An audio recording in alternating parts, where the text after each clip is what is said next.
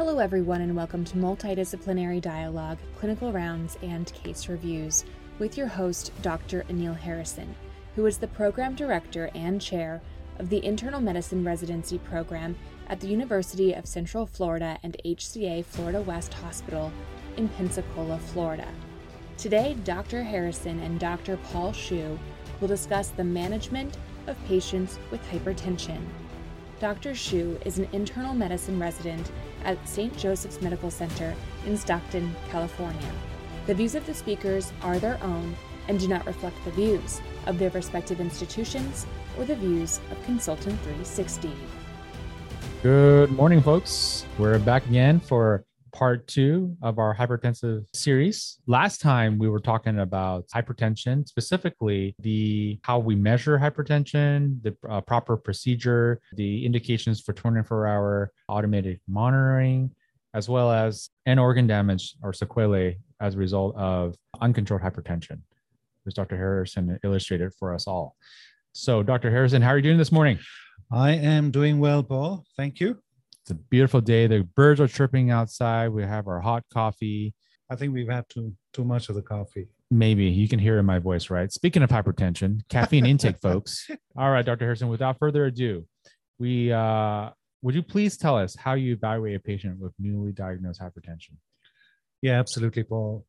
So this would include a thorough history and physical while establishing if there is a family history of hypertension in the patient. Are there any reversible causes? Could there be a secondary cause for high blood pressure? And very importantly, conduct an ASCVD risk score, taking into consideration other risk factors for cardiovascular disease. It is also important to assess if there is any end organ damage and to identify any potential barriers to lifestyle modifications for lowering a person's blood pressure. I would recommend getting some baseline labs like a CBC, a serum creatinine with a GFR, a serum sodium and a potassium, and a serum bicarb. Uh, I would also get a hemoglobin A1C, a TSH, and of course, a lipid panel. I would also get a urine analysis with, with microscopy, looking obviously for protein, RBCs, and casts. If the patient is a diabetic, I would get a spot urine albumin creatinine ratio, also called ACR. Wait, wait, wait, wait. Would you get an electrocardiogram too? Uh, yes, I would to see if the patient might have LVH or left ventricular hypertrophy or a previous silent myocardial infarction. Okay, now you have piqued my interest. What about an echocardiogram? Would you get that? Uh, it isn't necessary, Paul. Now, I would recommend getting an echo if the EKG shows left ventricular hypertrophy or the patient might have had, uh, you know, an MI in the past. And I would think about getting an echocardiogram if we have somebody with white coat hypertension, which is that the patient's blood pressure measured at home is normal. However, it is elevated consistently in the physician's office. Or while examining, uh, while doing a cardiac exam, you know, the apex is displaced on palpation, or if one hears an LV S4 or an S4 gallop on auscultation. So those would be uh, good reasons for getting an echocardiogram. So we already touched upon um, the sequelae of uncontrolled hypertension mm-hmm. in our prior episode. So this might seem like a silly question, but have there been studies actually done, conclusive studies, which reveal the benefits of actually treating hypertension? Oh, absolutely, Paul.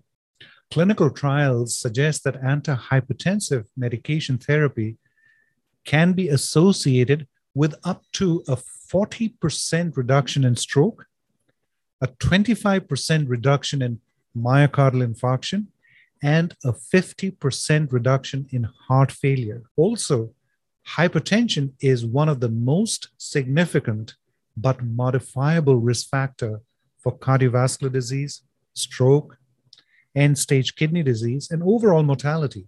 And remember, systolic blood pressure is more important than diastolic blood pressure as an independent risk factor for coronary events, heart failure, stroke, and end stage renal disease. So, Dr. Harrison, how common is secondary hypertension, and when would you consider evaluating for secondary causes of hypertension? Absolutely. So, secondary hypertension occurs in about 10% of adults with hypertension.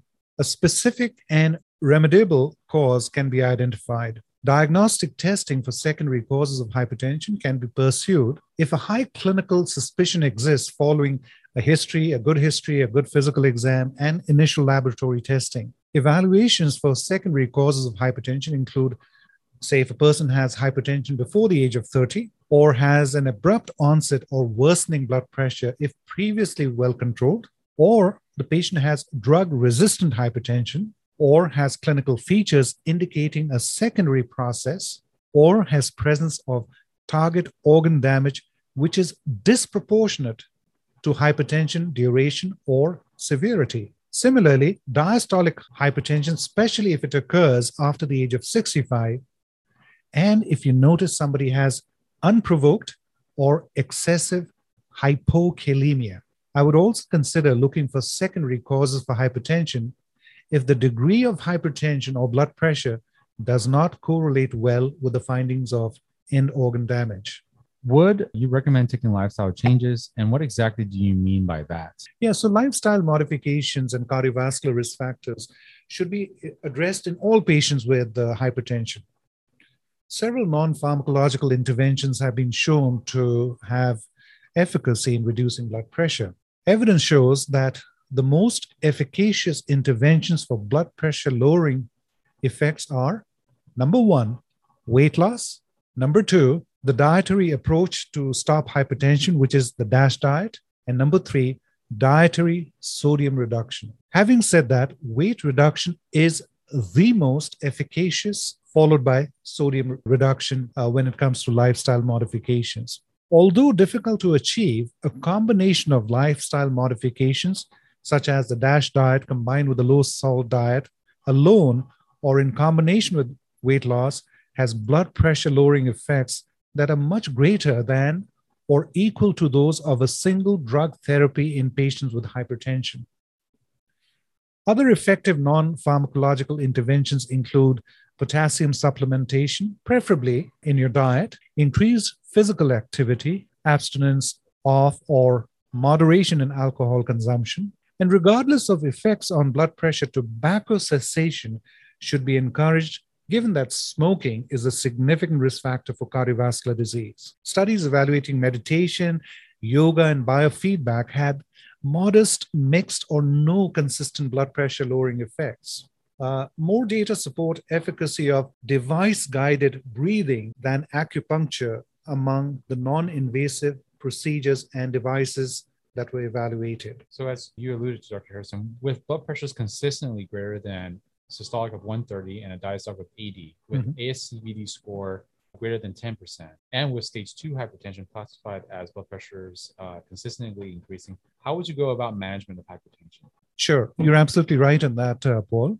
The first line medications for management of hypertension are ACE inhibitors or ARBs, which stands for angiotensin receptor blockers thiazide diuretics, and the dihydropyridine calcium channel blockers, such as amlodipine. So, those are the four first line antihypertensives. Beta blockers can be considered as first line, especially if the patient has a history of coronary artery disease or congestive heart failure. For the prevention of heart failure, initial therapy with a thiazide diuretic was more effective than a calcium channel blocker or an ACE inhibitor and an ACE inhibitor was more effective than a calcium channel blocker, the initial antihypertensive should include a thiazide diuretic or a calcium channel blocker. Now, you can use loop diuretics. Loop diuretics are preferred in patients with symptomatic heart failure or CKD who have a GFR of less than 30.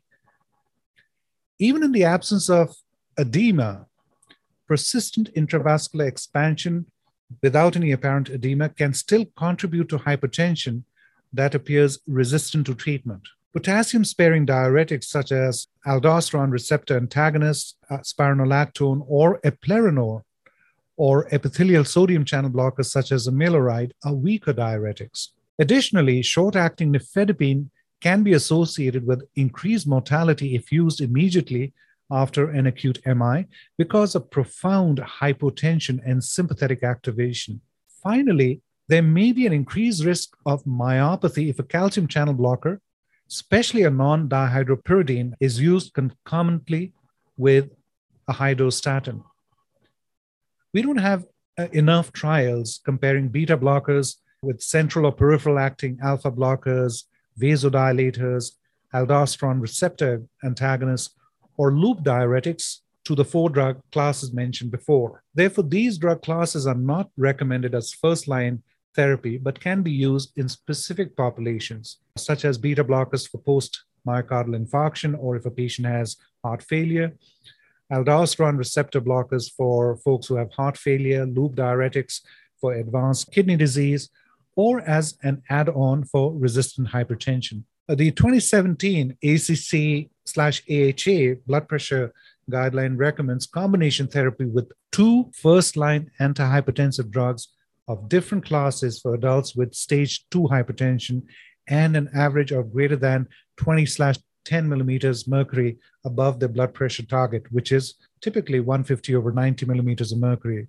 Response to treatment should be assessed in a month. Generally, there is diminishing return in blood pressure lowering if the dose is titrated up 50 to 100% of maximum.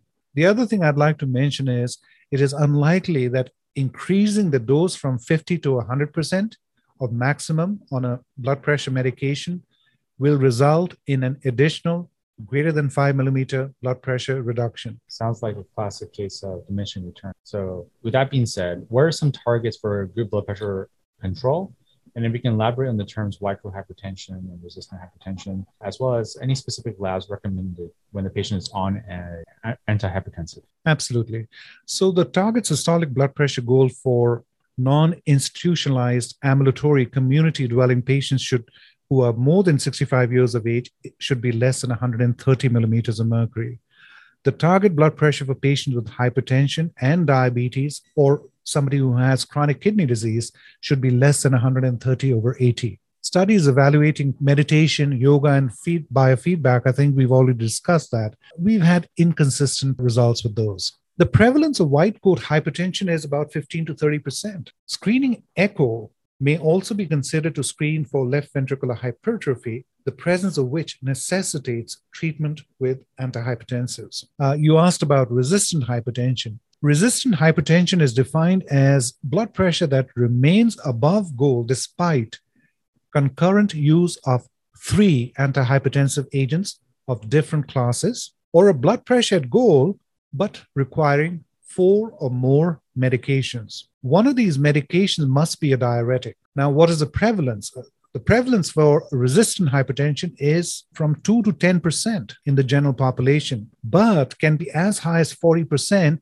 in folks who have chronic renal disease. Other risk factors include older age, male sex, black race, diabetes, a person who has a higher BMI. And trials support the efficacy of adding a low dose aldosterone receptor antagonist, either uh, spironolactone or eplerenone, for the treatment of resistant hypertension. If additional agents are needed for blood pressure control or the patient is intolerant of the agents mentioned before, then using vasodilators such as hydralazine or minoxidil or um, alpha blockers such as prazosin or doxazosin, or even centrally acting sympathetic agonists such as clonidine could be added. The recommendations are that kidney function and serum potassium should be assessed two to three weeks after the initiation of an ACE inhibitor or an ARB. An increase in the serum creatinine of 25 to 30% is acceptable, but the dose may need to be lowered or medication discontinued if more severe decline in kidney function is observed. In such cases, one wants to consider could this patient have bilateral renovascular disease? So now we're talking about renal vascular disease, some mention of it. Would you be able to also speak about some of the causes of secondary hypertension, such as the aforementioned renal vascular hypertension, primary hyperaldosteronism, and pheochromocytoma? Yeah, absolutely, Paul. So the clinical suspicion might arise, you might start thinking, especially in folks who have severe hypertension after the age of 55 or who have recurrent flash pulmonary edema or who have refractory heart failure, or who develop an AKI, an acute renal injury, insufficiency after initiation of an ACE inhibitor or an ARB, or an acute kidney insufficiency after control of blood pressure to target. Similarly, on imaging, if one notices asymmetry in the kidneys of more than 1.5 centimeters, or if one of the kidneys is less than 9 centimeters, should also increase the likelihood. Similarly, abrupt onset of hypertension at an age less than 35 might suggest fibromuscular dysplasia. Having said that, routine testing for renal vascular disease may not change management because, as you know, recent data suggests that medical therapy may be as beneficial as uh, invasive procedures, especially for those with atherosclerotic renal vascular disease. Uh, less is more. Less is more. So, with that being said, when is less not more? When is uh, when do we need to bring out some surgical intervention, especially in the setting of renal vascular hypertension? Absolutely. So, you know, the recommendations are that if you've got a stenosis that is more than 75% in one or both renal arteries, or there is a greater than 50% post stenotic dilatation, that suggests the diagnosis. And percutaneous angioplasty and stenting or surgical intervention include those with a short hypertension duration or with atherosclerotic renovascular disease that is refractory to optimal medical therapy, or if somebody has severe hypertension or recurrent acute flash pulmonary edema, or somebody develops uh, an acute renal insufficiency following treatment with an ACE or an ARB, or somebody who has progressive impaired kidney function thought to result from bilateral renovascular disease or unilateral stenosis affecting a solitary functioning kidney. The other thing is that patients with advanced CKD who have a proteinuria of more than a gram in 24 hours are less likely to benefit from revascularization. With primary hyperaldo or hyperaldosteronism, aldosterone production can cannot be suppressed with sodium loading is the most common cause of secondary hypertension in middle-aged adults and an important cause for resistant hypertension. And a triad of resistant hypertension, metabolic alkalosis, and hypokalemia, including, by the way, in patients treated with low dose thiazide diuretics, should raise suspicion. And the recommendations are that use screening is recommended if any of the following are present somebody who has resistant hypertension, hypokalemia, be it spontaneous, or if a person is on a diuretic, it doesn't matter incidentally discovered renal mass, or somebody who has a family history of early onset hypertension, or somebody who has moderately severe hypertension, which is a blood pressure greater than 160 over 100, or somebody who's had a stroke before the age of 40. So in those, you know, getting plasma aldosterone and a plasma renin levels are usually you do that because uh, these are usually suppressed in other disorders with hypokalemia and hypertension, including Cushing syndrome, syndrome of apparent mineralocorticoid excess, familial hyper, hyperaldosteronism type 1, and Liddle syndrome. But in folks where you suspect primary hyperaldosteronism, the ratio of aldosterone to renin is very high, and it's usually greater than 20 is to 1. And after the diagnosis is confirmed, a dedicated adrenal CT should be performed to determine whether the hyperaldosteronism is caused by diffuse hyperplasia, as seen in about uh, 75% of the patients, and managed by an aldosterone receptor antagonist such as spironolactone, versus an aldosterone producing adenoma, which is amenable to surgical resection. As with all good things, they must come to an end. We are concluding episode two of our hypertensive podcast. Please tune in for episode three of the hypertensive podcast series with Dr. Harrison and me. We really do appreciate your support. We're about uh, starting our second chapter, uh, soon to be a third chapter in the coming weeks. Thank you, everyone. Thank you, Paul. Before I end, I just want to mention one thing. One of the residents asked me this question uh, How would you uh, evaluate for primary hyperaldosteronism in a patient who's already taking an ACE inhibitor or an ARB? So I think in this scenario, getting a serum renin level would be helpful because if the serum renin level is elevated, primary hyperaldosteronism can be safely ruled out. But I just wanted to mention that. Uh, thank you, everybody. Bye. Bye bye, guys. Thank you.